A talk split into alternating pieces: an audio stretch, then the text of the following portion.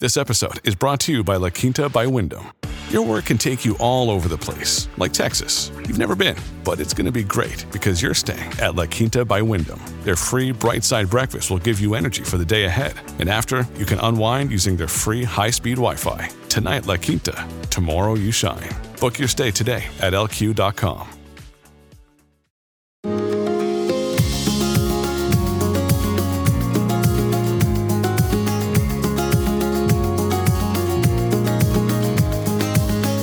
You are listening to the Thoughts from a Page podcast, which is a member of the Evergreen Podcasts Network. My name is Cindy Burnett, and I love to talk about books with anyone and everyone. While listening to my podcast, you will hear author interviews, behind the scenes conversations about various aspects of the publishing world, theme discussions with other book lovers, and more. For more book recommendations and a complete list of all of my interviews, check out my website, thoughtsfromapage.com, and follow me on Facebook and Instagram at Thoughts From a Page. Before we dive into today's episode, I wanted to let you know that I'm going to be taking a break starting August 5th through Friday, August 26th, when I will return with an interview with Chris Kander, author of A Gracious Neighbor. This is a great time to get caught up on any past episodes that you haven't had time to listen to yet. And if there's one that you particularly enjoy, please share it on social media. It really helps me find new listeners when that happens. So thank you in advance. In addition, if you're caught up on all of my episodes, I would love for you to join my Patreon group if you're looking for more fun book conversations. I have all sorts of bonus episodes there, plus a newsletter and a Facebook group. I'd love to have you. Today, Leigh Newman joins me to chat about Nobody Gets Out Alive. Leigh is also the author of Still Points North, a memoir about growing up in Alaska. Her memoir was a finalist for the National Book Critics Circle's John Leonard Prize. Her stories have appeared in Harper's, the Paris Review, Tin House, McSweeney's Quarterly Concern, One Story, and Electric Literature. In 2020, she was awarded the Paris Review's Terry Southern Prize, a Best American Short Story, a Pushcart Prize, and an American Society of Magazine Editors Fiction Prize for her work in the Paris Review. Previously, she co founded the indie press Black Balloon Catapult, where she still works as editor at large. I hope you enjoy our conversation. Your brain needs support, and new OLLY Brainy Chews are a delightful way to take care of your cognitive health. Made with scientifically backed ingredients like Thai ginger, L-theanine, and caffeine, Brainy Chews support healthy brain function and help you find your focus, stay chill, or get energized. Be kind to your mind and get these nootropic chews at olly.com. That's O L L Y.com. These statements have not been evaluated by the Food and Drug Administration. This product is not intended to diagnose, treat, cure, or prevent any disease. Welcome, Leigh. How are you today? I'm good. Thank you. Thank you for having me. I'm so glad you're here. And I really, really enjoyed your collection of short stories called Nobody Gets Out Alive and all of the wonderful press you've had star reviews from Kirkus, Publishers Weekly, and Booklist, and this wonderful New York Times review. Are you just thrilled to pieces? Yes, honestly, I'm kind of stunned. You know, you want these things in your like in the dark of night, you'll say, Oh my God, wouldn't that be great? Not even just a starred Kirkus review like just to get a Kirkus review that was good because they can be so tricky. Exactly. Like I don't even think I ha- would have had the temerity to put a star on that. I probably was like, dear God, please let it be like not bad. That's probably how I'd have phrased it in my mind. And same thing, you know, just just to get into the New York Times to me on the level that I'm on, you know, like makes you feel so. I mean, it just turns your day to champagne because all those years of work, right? And so many little wrong turns could happen. And so when they somehow all turn right, you you feel so you feel so I just feel really lucky. Honestly. I just feel super, super lucky. Well, it's all very exciting and very well deserved. Thank you. Well, why don't we start out with you talking a little bit about Nobody Gets Out Alive? Give me a quick synopsis for those that won't have read it yet. Okay, so Nobody Gets Out Alive is a collection of stories, short stories about Alaska where I grew up and they are linked. What I did was invent a lake called Diamond Lake, which is very similar to lots of lakes that are in Anchorage, Alaska, where people kind of live in a, a normal suburban environment. But in their backyard, they have an airplane or maybe two, or they have a helicopter, maybe some snow machines. And um, they kind of go in and out of the wilderness with these vehicles. And why I wanted to create the lake was to have different families interacting. So you would see a little girl's story and then maybe you would see her later when she was 50 and a neighbor of someone. One of the stories is the origin story of the lake and, and of the formation of Anchorage, Alaska. but it would add kind of these contexts because people are sleeping together or they're having affairs or they're getting married or they're or they're best friends over time or they go to each other's parties and are mentioning it in passing and i wanted it to like give the feeling of a small town which very much even anchorage alaska which is the biggest city in alaska is hardly even really a city you know i think it's it's a small it's a town still or it, it, it it's hard it is on the other hand i also wanted to show what real alaskans live like because i've seen so many reality shows that have almost no bearing on the diversity of Alaska, the culture of Alaska. You know, they live in town, they they go to Costco and they have a strip mall and they go bowling, right? But then they like go on their summers or on their weekends and they're regularly going out to the wilderness to like hunt caribou for food or fish for salmon or climb mountains or build a remote cabin. Like those two sides are definitely, you know, part and parcel of what it's like to be an Alaskan. And I really wasn't seeing that sort of portrayed when I would see television shows where they had sort of people living under a tarp, or like a lot of people would ask me if I'd seen the show called Alone, which I guess is like people going into the wilderness alone naked. And um, I was like, no Alaskan would ever do that. Like, way too cold. yeah, we're in it to survive. We're not in it, you know, like our idea would be going with really good gear, you know what I mean? And be protected from the elements. Well, we talked about this a little bit before we started recording, but one of my favorite vacations my family has taken is a cruise to Alaska. And then we took the train on up to Denali and a bus back. And I just loved it. It was absolutely beautiful. But I know my perspective as a guest and as a vacationer is vastly different than the experience of living in Alaska. So I really enjoyed your book to kind of fill in some of the pieces for me. Can I ask a question? Did you guys stop in Skagway?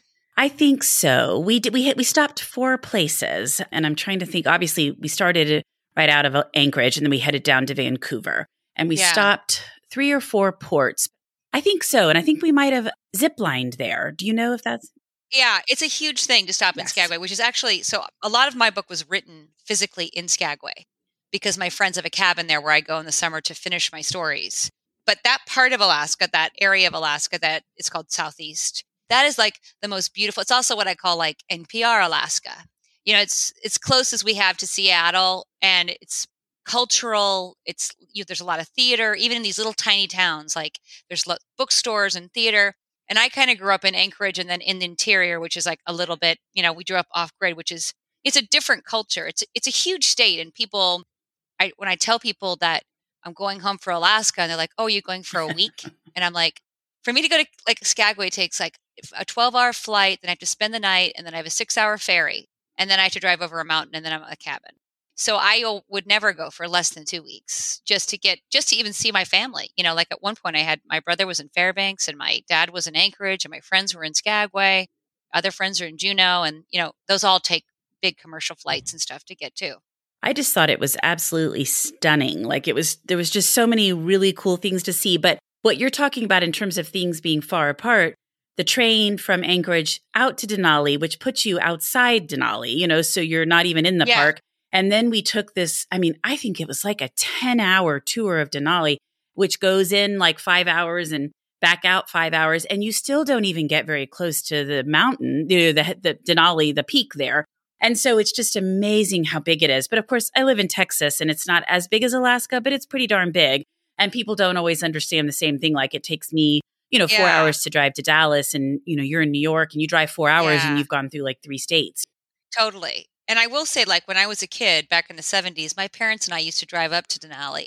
And at that time, they didn't make you be in a bus. You just got to, we would drive up in our VW van, which we kind of lived in for a while. And we would see, I mean, I remember as a kid, first of all, being petrified at the sheer drop off the side of the road. Like, I still get kind of tense on, on drives with cliffs because I would be looking over and just it was like a dirt road up to Denali. And then actually there was this little point where it said like don't cross. And my dad would always take the chain down and we would cross and drive on more.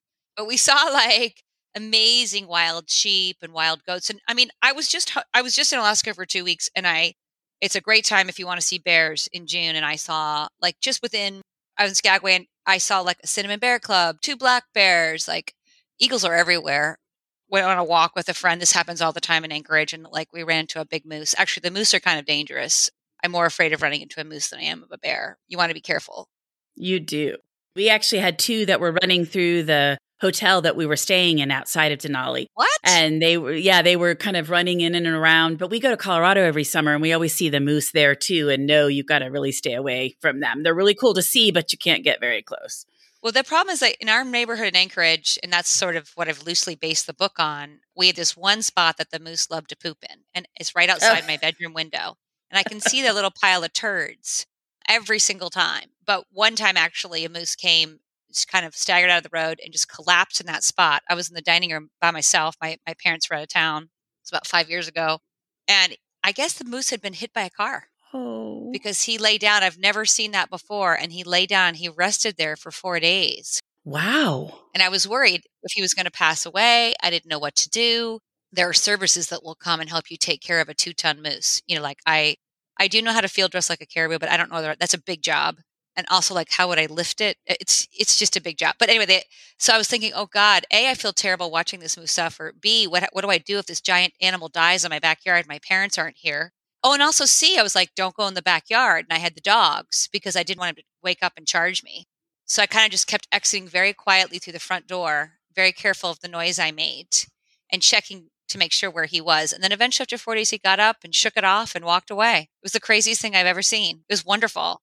That is crazy. That is crazy and wonderful. But I think that's one of those things that, as a resident of Alaska, you learn to respect those animals and it's like every single summer in Yellowstone, they have some right. problem with people approaching the bison right. or the elk, and that woman was just gored by a bison. And you're like, how many times do people have to be told these huge two ton animals are not going to be like, wow, thanks for coming up and petting me, you know? They are not your friend. And Mm-mm. that's a good thing. Absolutely. Well, Alaska features prominently as a character in your stories. And I see why as I listen to you talking about it, because obviously it was where you grew up and is a part of you. Yeah, it is. I mean, I specifically also I wanted to talk. I mean, the reason why I also wrote the book was to show like a how real Alaskans look. You know, how they negotiate the wilderness, suburbia, and urban issues.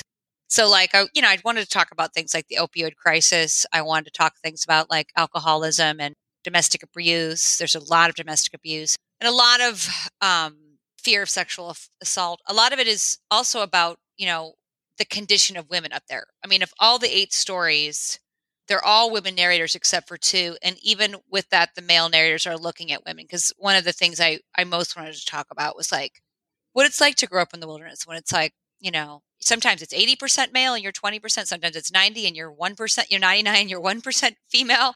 You have to look at the numbers and it depends where you are in the state, right? But in a lot of times and, and a lot of places in Alaska, it's a lot of men and a little women and how women have adapted to that in both their strengths like how incredible these women are how fierce they are how competent they are you know and that they can do things like climb a glacier and like take care of a bear gun in case you know to take care of their kids you know take a machete and hack out a bunch of alders to get a plane that's you know like crash landed and at the same time like show up for the bake sale with a lot of cookies work a second job as a waitress.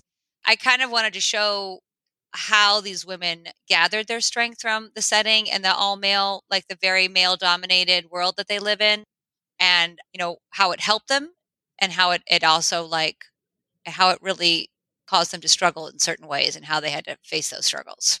How isolating it is. Yeah. That was the thing that I came away from with the focus on isolation and loneliness. And as you mentioned, alcoholism, like self medicating that they definitely were strong, but that there is a lot that results as a result of being in the minority so much and kind of being left to your own devices and maybe the fear of the things you were describing earlier. I think also what happens is when, and I think this is universal with women, I think I'm pointing it out in the Alaskan sort of version, but I've seen it kind of all over. And people will say, oh, but you're so strong, you're so independent. But underneath that is a lot of just like any other human, right? Like somehow I think women get almost sometimes fetishized in their independence and strength. And we forget underneath that is like there was a lot of frosting, a lot put onto that strong image because you are strong. But that doesn't mean that you don't come home at week and you don't crumble or and be afraid of being alone or be afraid of what's going on in your life around you, even if you're fearlessly, seemingly fearlessly tackling it. Absolutely, because it has to come out somewhere. It does. It does. And usually it's when you're alone and nobody can see. No, absolutely. Do you have a favorite of the stories? I think my favorite is Howl Palace, which is the sto- it's the first story of the collection, and it deals with this a lot. Where it's a story about a woman named Dutch who is 67 years old, and she lives on the lake in Alaska, and she's married five times. She's been married five times, and they were all disasters. Like one guy was an alcoholic, and another guy was kind of a domestic abuser, and another guy, you know, didn't love her, and another guy was just boring. And she had kind of a boyfriend that she wanted to marry who never loved her named Carl.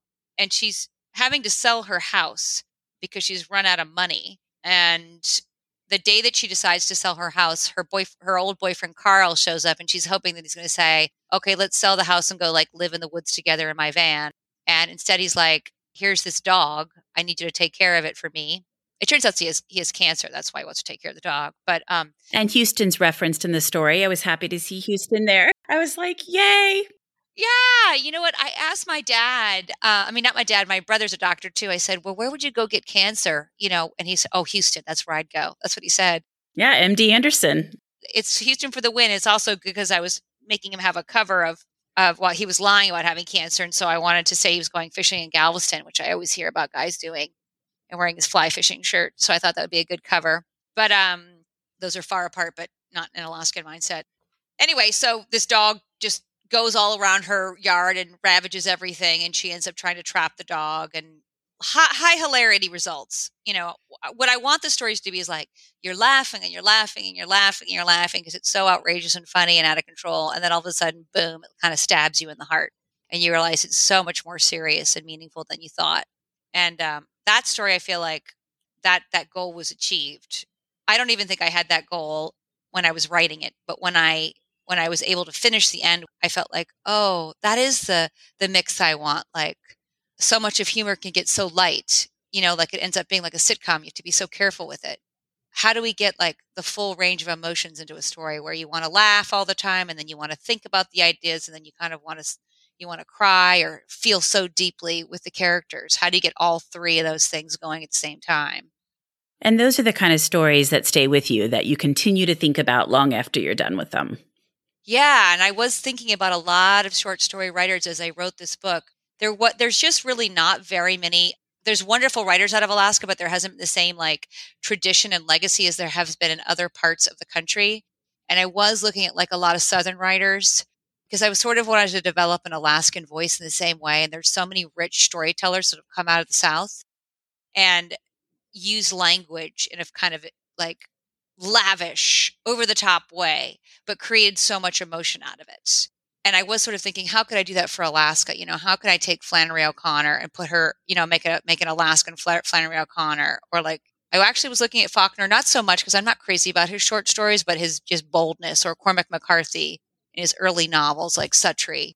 Like, how do you bring that crazy regionalism, you know, to a region that has it doesn't have a crazy regional voice yet? In fact, most of the Alaskan writers I know are writing in a very straightforward, sincere way, you know, but how do you make like a different kind of voice come out of this culture? So it was it was a lot of fun.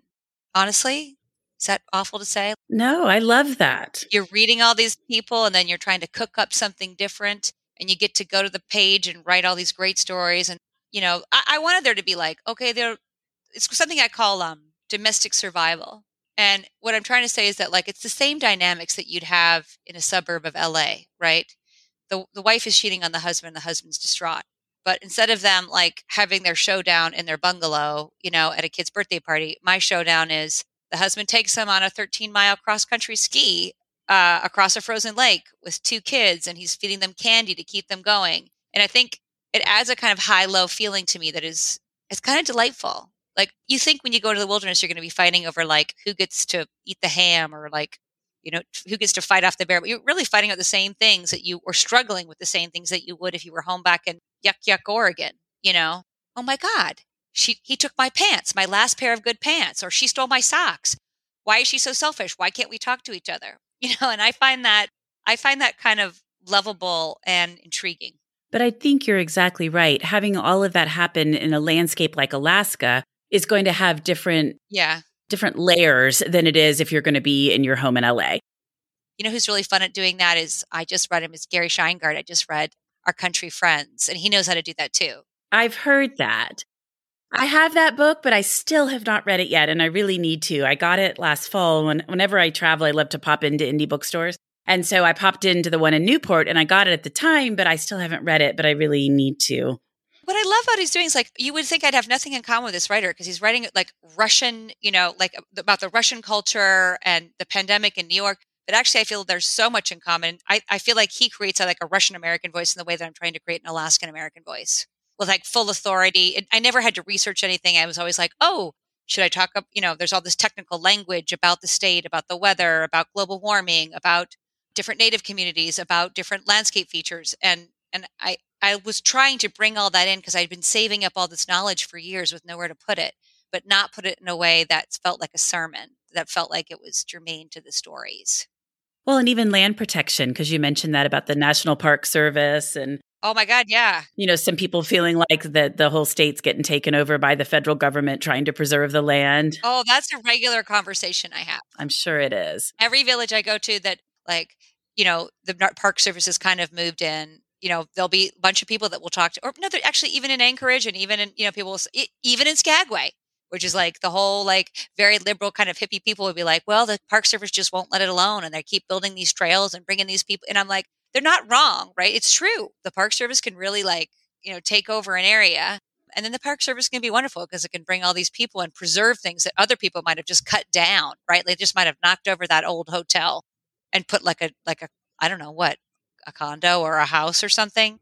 There's so many sides to these stories, but I think maybe all writers feel this way, but me in particular like feel that there's all these different perspectives like when you talk about oil and how much you know income it's brought to the state in the heydays of the pipeline and then you see the other side you know where they're going to open up pristine areas and you know what do we do when there was the oil i was around for the exxon oil spill and i saw all that oil gush out and that oil is still there you know it's such a complicated issue that i feel like i feel all sides of it and i feel maybe that i'm dumb that i haven't come to some point that i can say to people about what i feel about it you know like i don't have an opinion sometimes i feel that way about um, I don't want to get too dark, but like capital punishment. Like I can't make up my mind. No one in my family was ever murdered, so I don't know how I would feel if someone had murdered my my my my child or something. You know, like I get very very confused about it. But I do know the job as a writer or as a writer, what I want to do is ask questions about these things and look at the different sides and show all the people that are talking about it. So it's the opposite sort of of what's happening now in our culture where we're expected to take a side and right. crap on the other person. Right. And I didn't grow up like that. Alaska always had all kinds of different people kind of living in harmony, even though our political beliefs could be totally different. You know what I mean? I'm not living in harmony, arguing, okay, but being friends.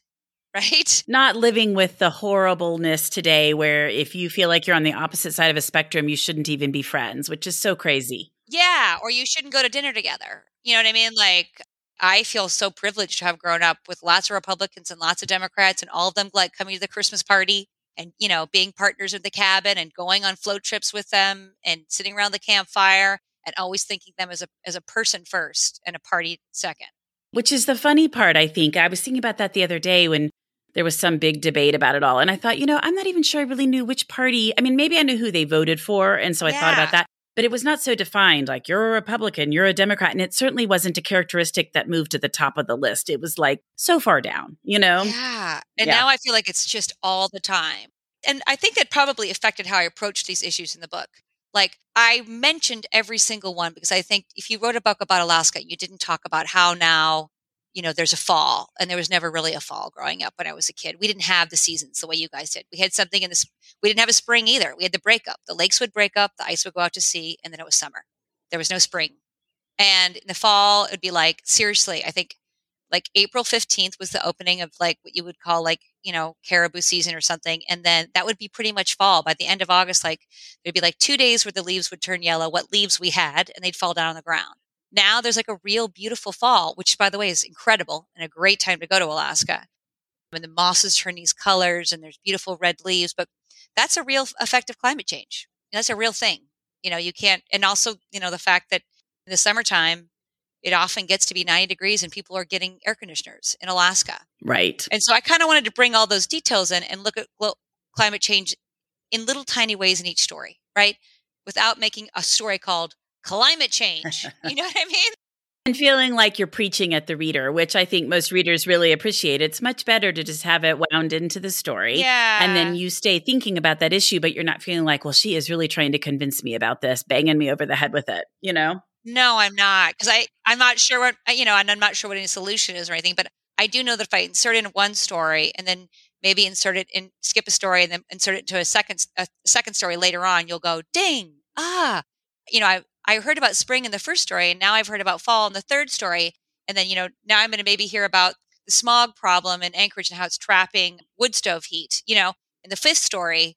And it'll sort of make a little pattern of like what it's like to live there now, which is something that, you know, contemporary, these stories are set from 1915 all the way up to the present day.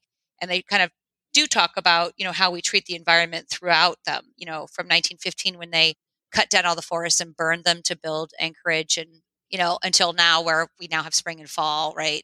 But I think it's just supposed to reflect the contemporary ideas that we have now and the contemporary reality, which is what makes, you know, reading new work so exciting. Like I remember reading There There by Tommy Orange and his idea or his whole notion of like uh, what he was talking about was like the urban Indian, you know, and how what that whole culture was, you know, when you're Native American living in a city. And it opened that world to me that is very much our present day that I would have not gotten a glimpse of. And that's sort of what I wanted to do with my book is like show a glimpse of a world that other people wouldn't maybe know or be as familiar with. And I always love those type of books. I think that's what I gravitate toward is learning about an area or a group of people or a culture or something that I have not been familiar with before.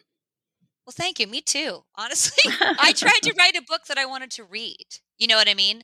I was really thinking about storytelling, you know, instead of things like plot or, you know, like storytelling to me, I don't really understand what plot is and I'll never be able to write that way. But I wanted there to be like stakes, like you were going to be worried as you're reading the story. Like, are they going to make it across this lake with these two children cross country skiing and it's like seven degrees out?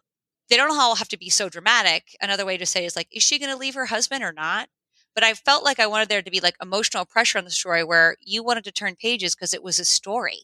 You know what I mean? It wasn't a thought experiment, or it wasn't like I was trying to make a statement about art, or I, I wanted there to be old fashioned story in it, and and I wanted there to be old fashioned place, even if the subject matter and characters all felt pretty modern. Or like in hijinks, where you're like, I hope he's going to be there to pick them up at the end. Yeah, exactly. And they're kind of running out of food on that raft trip. They're eating lots and lots of salmon. yeah, these two girls go on a on a raft trip with their dads, and and and it, you know a number of factors go wrong. They don't bring enough food. It starts to rain. The raft is going very very slowly, and you know there's a lot of funniness to it because the girls are like pulling over and making talent shows at night about like Rod Stewart songs and stuff. So you're laughing, but there's always a little bit of unease. Like, are they gonna? I mean, honestly, I guess it's the title, right? Are they gonna make it out of that trip alive? Well, how about coming up for the title for this one? I know it's one of the short stories, but how did you decide which story to pick as the title story? And then tell me about the cover. Okay, great. Oh, these were two of the greatest, you know, experiences of my life, my writing life. So the what happened was I had written a memoir called Still Points North that came out. And when I was done with it, I was struggling and trying to write a novel because that's what you're supposed to do. And I just couldn't find one I could commit to. And then I was sort of thinking back about my past and I was like, gosh, I wrote all those short stories like 10 years ago before I started writing nonfiction, and I never really wrote one where I knew I had landed it. You know what I mean? Like I knew that it was, I was, wasn't panicking the whole time I was writing it. And um, I sat down and said, I'm going to try and write a short story. Let's just try and write a great short story. Let's read a bunch of stories and let's see, like, let's take the New Yorker and read that and see if you could write one with that kind of thickness. I don't know what I mean by thickness, but I, I mean like heft, a novel, a, a short story that feels like a novel, but has, it's perfectly organized and you want to tear through the pages and then the end feels so satisfying. And I wrote this story about this mastodon, this man that has a mastodon in his living room. And there's a couple that have this wedding party in this living room in Anchorage. And their wedding goes completely off the rails. The bride is flirting with the host. The groom is miserable. And uh, it's, you know, kind of dark and hilarious, but it's also like a statement about marriage and how much we know the people we marry, essentially. Or don't know them. Yeah, or don't know them, exactly. And um, at the end of the story, I was like, oh, I think I did it. I mean, it wasn't perfectly there, but I was like, I think this might be like a, a an organized story. And I and I showed it to a friend. She's like, it is an organized story. Make a couple changes and write another one. at the end of Nobody Gets Out Alive, I realized there were other people in that party that I wanted to write about. I wanted to write about Janice, who was one of the women who was knitting, and I ended up writing this long story about where she was, had been going with her mother and her brother who has special needs. And then I also wrote a story about the wife, the newlywed wife, as a young woman. That's hijinks down the raft. And then I end up picking up different people and putting in dinner parties throughout, which was kind of fun. But I got the phrase nobody gets out alive from what the father of what someone said. I mean, there's a there's a man who it does not appear in the story, but he had killed himself and his son is still upset about it even now at age 50 and he talks about the suicide note which was nobody gets out alive and um, that was a phrase a family phrase was one of those places where you know my personal life entered the fictional story i'd always thought about that phrase and what it meant and it kind of slid in the perfect way when you're talking about suicide and depression and facing down your demons and um, i put it as the title of the of the story. And then as I added and added and added stories, I thought about changing the title story to something else a few times, like Howl Palace. But I don't know. I just felt like first impulse, best impulse. I'm doing it. I love it because I think when you are talking about Alaska too and that kind of wild, remote area, then nobody gets out alive sort of ties in with that a little bit. And a lot of it too had to do with me, like, you know, what we do with our lives and the choices we make, because there's a sense of urgency in all these stories about how people are are handling their lives and whether they're going to improve their circumstances or not. Absolutely. And will.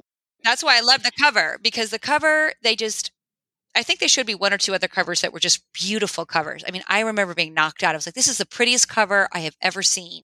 And then I said to the lady, it has nothing to do with who I am or these stories are. I am just not pretty. You're like, this is beautiful, but it does not tie into my book, which is a huge pet peeve of mine. Yeah, but I felt bad because I was like, these covers are like almost like the covers I'd like of the person I'd like to be. Like, I'd love to be that pretty and tasteful.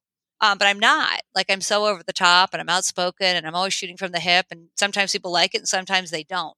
And um, that's something I have to live with. But very much my characters are like that too. I don't think, you know, anybody in my book is, they're lovely people, but they're deeply flawed and they have big mouths. And I felt like they brought this cover back to me with all of these, the boot print, right? And then you, you look at it once and you think, oh, that's a boot print. And then you look at it again, and you see, oh, there's a wolf inside the boot print. And there's a woman with the pack, and there's a woman walking into the woods, and there are these trees, and here's a bear print. I literally wanted to sob with joy. I'm not kidding. I don't, this designer, and her name is, I'm going to credit her because she, Lauren Peters Collaer, captured everything and more about my book without me saying a single word to explain it. She just came out of that of her own imagination. And then to have it be in this rich red color, I felt so much. I know this sounds exaggerated or even like a little weird, but I went all the way with this book personally. And it felt sometimes like I was writing it in my own blood. I was exposing so much, though it was fiction, it felt like I was exposing so much about myself, about my past, about anything I'd ever experienced. So having it be in that red color just to me felt like it showed everything about what the book was personality wise and the stakes. Having it be red just felt like blood, like all the way. Notice, you know, uh, emotionally for me, it felt. Anyway, I was thrilled the people at Scribner were so good to me. I can't thank them enough. Well, I think it's stunning. And I think it is very representative of your book, even before I learned about the blood. And now I know it really is. oh, thank you. But I think it's important. Covers are so much more important than people realize. And I think that's something I talk regularly about. I've had a cover designer on, I'm going to have another one on. But I think the importance of first having the cover match the story, which you talked about at first, like it just drives me crazy to find a cover I love and then I read the book and I'm like, well, I love the cover and I love the book, but there is no connection. But I think it's also wonderful when you have this stunning cover and I know exactly from looking at it, at least the general idea of what your book is going to be about. Thanks. I feel that too. I I was really, you know, it's the thing is like covers are a little bit like titles in the sense that, you know, you don't want the cover or the title to narrate what is going to happen, right? Right or nor do you want it to like spell it out like you would never want a title like a book of stories about Alaska, about a book of stories about Alaskan women. You know what I mean? Same thing with a cover. You don't want it to be like, here's a picture of an Alaskan woman and she's got an axe. I mean, I know people do stories like that, some covers like that, but I think what you want with a cover and with a title is it for it to like illustrate a feeling, knock at a feeling, or provoke a feeling in you that somehow goes with what the feeling of the of the of the book is. I think that's the perfect way to describe it to provoke a feeling in you for what you're going to be experiencing. Right. That's exactly right. That's why titles are so hard and covers are so hard, you know? No, I agree. But it is one of those things that there is so much personality and uniqueness involved in it yeah. and, and feelings. Like when you see something, sometimes people will say, Well, you love that cover, but why? And it's hard to say exactly why. It's just the way it makes you feel.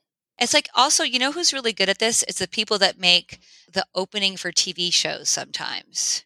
Like the the kind of scenes as it's opening? You know, the credits like there was this show called Blood Ties, and it had a lot of things that I would love about a story or a novel, and that it was set in Key West. And for some reason, they have a lot more tools at their disposal, right? Like they can use music that had these kind of like kind of Led Zeppelin kind of 70s music that they apparently invented. And then it had all these kind of, you know, evocative things of the ocean going in and out with racing clouds that led to the feeling of all this chaos that was going to happen in this family without a single picture of a human being, you know, no pictures of the family gathered together, you know, at their little hotel. It was all mood and tone, which I think is part of this whole process. That's an interesting point. We've been watching Stranger Things. I had never watched it before. And with my daughter, coming home from college, she wanted to watch it. So she and my husband and I have been binge watching to get caught up. And they do a wonderful job in their intros. Yeah, they do. My son is actually binge watching the new season. He's probably he's got COVID and he's in there binge watching it right now, no doubt. But um it's crazy about how many little different tiny things have to fit together. You've got to find that title, you've got to get that cover, you've got to get the right editor to, you know, help you get the stories in the right shape. Within the, each story, you've got to have, you know, so many components. It's it's crazy the books get written. It really is. And you know, the interview that I recently did, I do this behind the scenes series that's once a month, and it's people in the publishing industry. And so the one I just did was the interior designer of a book. And I have had so much great feedback about that because a lot of people don't know how much goes into, you know, the, the font and the, the letting and the margins and the cover page and extra pages and multiples of 16. Like it's just been so fascinating. And it was really interesting and it's resonated with a lot of people. And I think you just don't realize sometimes how much it takes to get a, a book out in the world. I know. I, I don't think I realized it either. Honestly, I've edited a lot of I've edited other books. Like I I'm an editor at Zibby Books with uh, Zibby Owens, and I'm much more involved in that process than I have been in other parts of my life. Like I used to be an editor at Catapult, and I would do my editing, but I didn't really like track as much the interior design. I was always involved in the covers, and we had a wonderful cover designer there named Nicole Caputo. But now I'm sort of getting into like every little nitty gritty. You know, I mean, even things as small as how people do acknowledgments. Right. You know, like I really thought about the acknowledgments in my book and I, I, I don't know what happened. It was supposed to be just one page. I didn't want to have like 17 pages like of specific acknowledge. I did that for my first book. I felt like there were far fewer people involved in this book. So much of it I wrote privately. And I wanted to just have their name sort of simply put in as just a, a few things because I wanted to be super personal. I didn't know whether I wanted to share how every single person helped me, but I wanted to say how they I wanted to say thank you to them, but I felt like my relationship with them in the book was personal. You know, I wasn't sure I wanted to say, "Oh, dear Fiona, thank you for reading all those drafts." It was a really private process in a way, and that's a different kind of of thanks. Definitely. No, and that makes sense, but it is just so interesting to know as I've kind of learning more and more about the whole process, all these different things that have to be decided and chosen and selected. Oh my God, everything. Like even just the copy copying, they're like, "Do you want to italicize this?" What do you, I I used a lot of hyphens, so we had a lot of talks about hyphens. I'm one of those writers with an, like an Emily Dickinson uh, em dash issue. I never saw an em dash I didn't like. You're like, that's fine. I put it here on purpose. Just leave it alone. it does everything a comma does and even better. Exactly. Well, and editor in chief of Zibby Books, I wanted to ask you a little bit about that. How has that been? That's very exciting. Are you kidding? It's been a joy. Zibby is a wonderful podcaster and she is like a huge literary champion for hundreds and hundreds and hundreds of writers. And um, she decided to start an imprint for, you know, making kind of book club accessible, wonderful, you know, female centric, but not, you know, absolutely men are invited to titles. And so she asked me to be her editor in chief, and we started this company in September. And we are headed for our first book to come out on January in January 2023. right? It's 2022 now. I've lost all tons of time in January. And it's, it's so fun. She's so collaborative. We have a team. It is not a company. That I've never been in this kind of open exchange of ideas before, and everyone is participating. It's it's like it's super inspiring, honestly. Like I can't, I, I get really excited to wake up in the morning, write a little bit of my new book because I have a novel under contract, and then like go work on these other people's amazing books with really smart, motivated, and hardworking staff members. It seems like a great group, and it's been really fun to see the books that you guys have been acquiring. I can't wait till they actually come out into the world. So, on the note of great books, what have you read recently that you really liked? Well, I did read Our Country Friends by Gary Shteyngart, and I really enjoyed that. I love his use of language, you know, cross cultural references between, you know, a Russian and an Indian American and a Korean American. And he writes this like, and that he was able to like incorporate the pandemic because all of these people from New York end up in the country living in a bungalow community.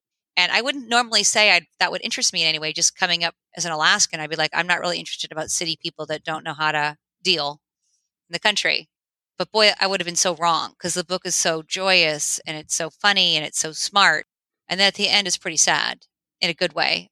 But I'm reading actually, I picked up The Great Circle by Maggie Shipstead again, and I'm really enjoying that. I'd sort of punked out on that. Great Circle has been probably one of the highest recommended books on my podcast. When I ask people that at the end, it gets mentioned over and over again. I have it in both hardback and paperback, but I have not read it yet. But it is definitely on my list. It's just so big. And so every time I think, oh, I'll sit down to read it, then I realize, oh, I've got all these other as I need to read for the podcast or for something else. And so someday when I have a window of time large enough to read it, I'm going to sit down and pick it up.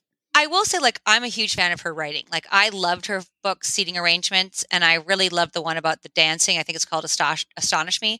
But this book, I tell you, I picked it up and it, I did put it down because it's got, it's like got a past component and a present component. And I think in my life, I was like really speeding around. So it wasn't just that it was long. It was like different narrators and different time. And it was, it's a slow burn, right? It's one of those books like Pachinko where, you know, the pages accrue and you become deeply and deeply and deeply and more deeply involved. But it's not like you're going to sit down and read those first 40 pages and go, oh my God. You know what I mean? Right. So it takes patience. And I think it's worth the patience. And I think she, she certainly knew what she was doing. She was kind of writing an epic.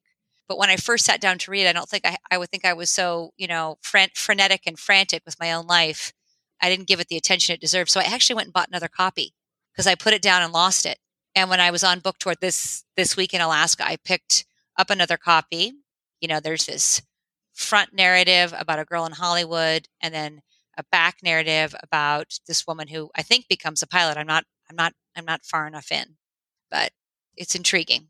What I found, because it is so large, that it was kind of hard to read as a hardback because it was just so darn heavy. So that's yeah. why I was like, okay, I'm going to get the paperback and that will be a lot easier. But, you know, I've just begun Fellowship Point by Alice Elliott Dark.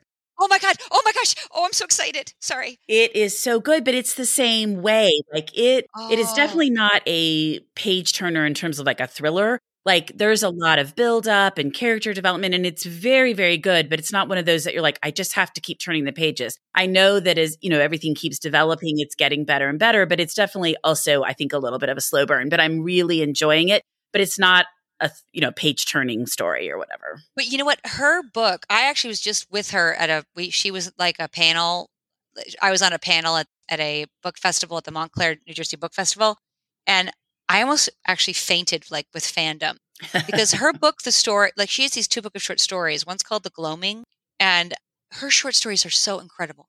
She hasn't published, I think, any story collections for 20 years. She's been writing this beautiful novel that right. I am dying to read that you're just mentioning. But if anybody's out there listening and they feel like a big novel is too much to tackle, go back and read her short stories because she is a master. I mean, when we're talking about how do you evoke feeling, you know, she has this kind of haunted sadness that is just, it is so rich. It's not, you know, morbid or melancholy for melancholy's sake. It is like pregnant with life experience. I love her work. And I'm trying to get the galley for that novel. I call she we have the same publisher and I called them and I'm I'm waited waiting by the door for the package to come. That's right because I was looking at your publisher just to verify it again this morning when I was, you know, re- reviewing your book and I was like, "Oh, how interesting. They're they are both Scribner." Yeah. Everybody who I've read that book that has said that has read it has used the same word in its masterpiece. Yeah, I agree. You're slowly getting to know the characters, and that takes a little while. But no, I'm definitely enjoying it. It is a beautiful story. But I think it's one of those that over time, you know, you're gonna, it's gonna, it's building on itself.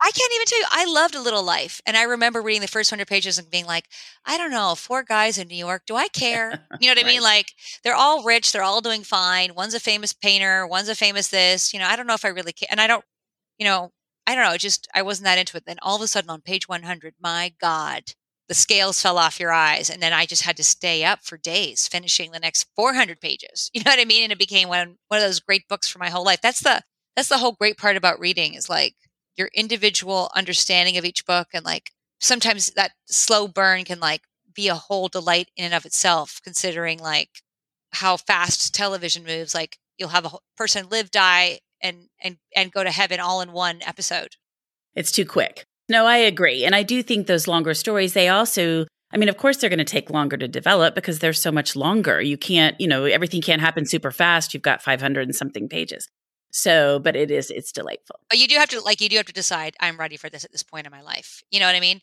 And that happens to me a lot. Like with some of my favorite books, I'll just be like, there's something wrong with me. All my friends love this book, and I read 20 pages and I just couldn't get into it. And then I realized what's wrong is not the book, it's actually me. I'm I'm not in the mood to read this kind of story right now. I should put them at a holy shelf and just come back in two years. That happened with Henry James. I just dismissed Henry James for like five years and I even took a class on him in college and like just barely skimmed it and wrote the papers. And then, you know, in my 20s, I went through something and I remember reading a portrait of a lady and it just resonated with me so deeply about what happens when you marry the wrong person for the wrong reasons and like how you're trying to be an artist but in name only not in your in your your spirit and it i don't know and then i became the world's greatest henry james fan i read every single thing he, did, he wrote I do think that's exactly right. I think one, I'm a huge mood reader, so it really does depend on what I'm in the mood for and what I've just read. You know, if I've just read this book that I absolutely loved, sometimes I need to read something lighter, like a palate cleanser, to kind of clear it up and be ready for the next great book. But also, I think some of it is life experiences, what you're going through right then or what you've experienced yeah. in the past. And sometimes those things just don't resonate with you if you haven't necessarily dealt with something like that.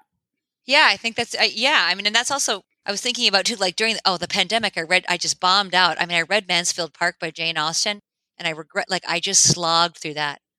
I don't even know what happened. I had trouble reading each sentence. I feel embarrassed now. It's not her best either, though. It's not her best. I mean, I do like I love Jane Austen, but it is not her best. So I mean, I can understand that. It'd be different if you said that about Persuasion or Pride and Prejudice. I'd be like, Leigh, but about Mansfield Park, I can understand. Thank you, because it is kind of embarrassing. Nobody wants to knock the Austen. You know what I mean? Nah, that's okay.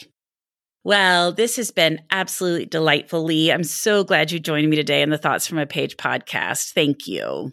No, I'm so happy to have to to be invited, Cindy. This was really you're such a thoughtful reader, and the conversation is kind of exciting because my day is not littered with people that read as much as you do or as thoughtfully, and so it's actually been a privilege.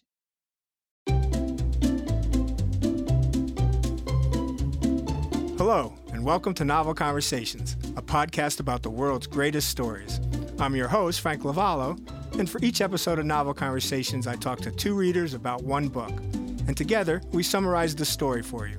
We introduce you to the characters, we tell you what happens to them, and we read from the book along the way. So if you love hearing a good story, you're in the right place. Our ninth season is coming this fall.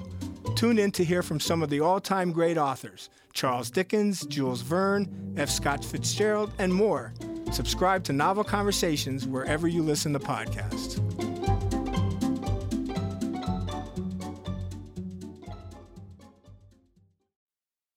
Thank you so much for tuning in today. I really appreciate your taking the time to listen to my podcast. I want to quickly share about this wonderful company I am now partnering with. I am always looking for entities that promote and highlight books and recently came across book clubs a company who provides all sorts of resources for established and new book clubs, as well as individual readers. My own personal book club recently signed up on book clubs, and the group has been impressed with all of the great tools the site and app provide. The book club's website is linked in my show notes, and I hope you will check them out soon. Also, if you like my show, I would be so grateful if you would tell everyone you know about it and rate it on whichever platform you listen on. It truly makes a huge difference and really helps the show grow. The book discussed in this episode can be purchased at my bookshop storefront, and that link is also in the show notes. I hope you will check out some other Thoughts from a Page episodes and have a great day.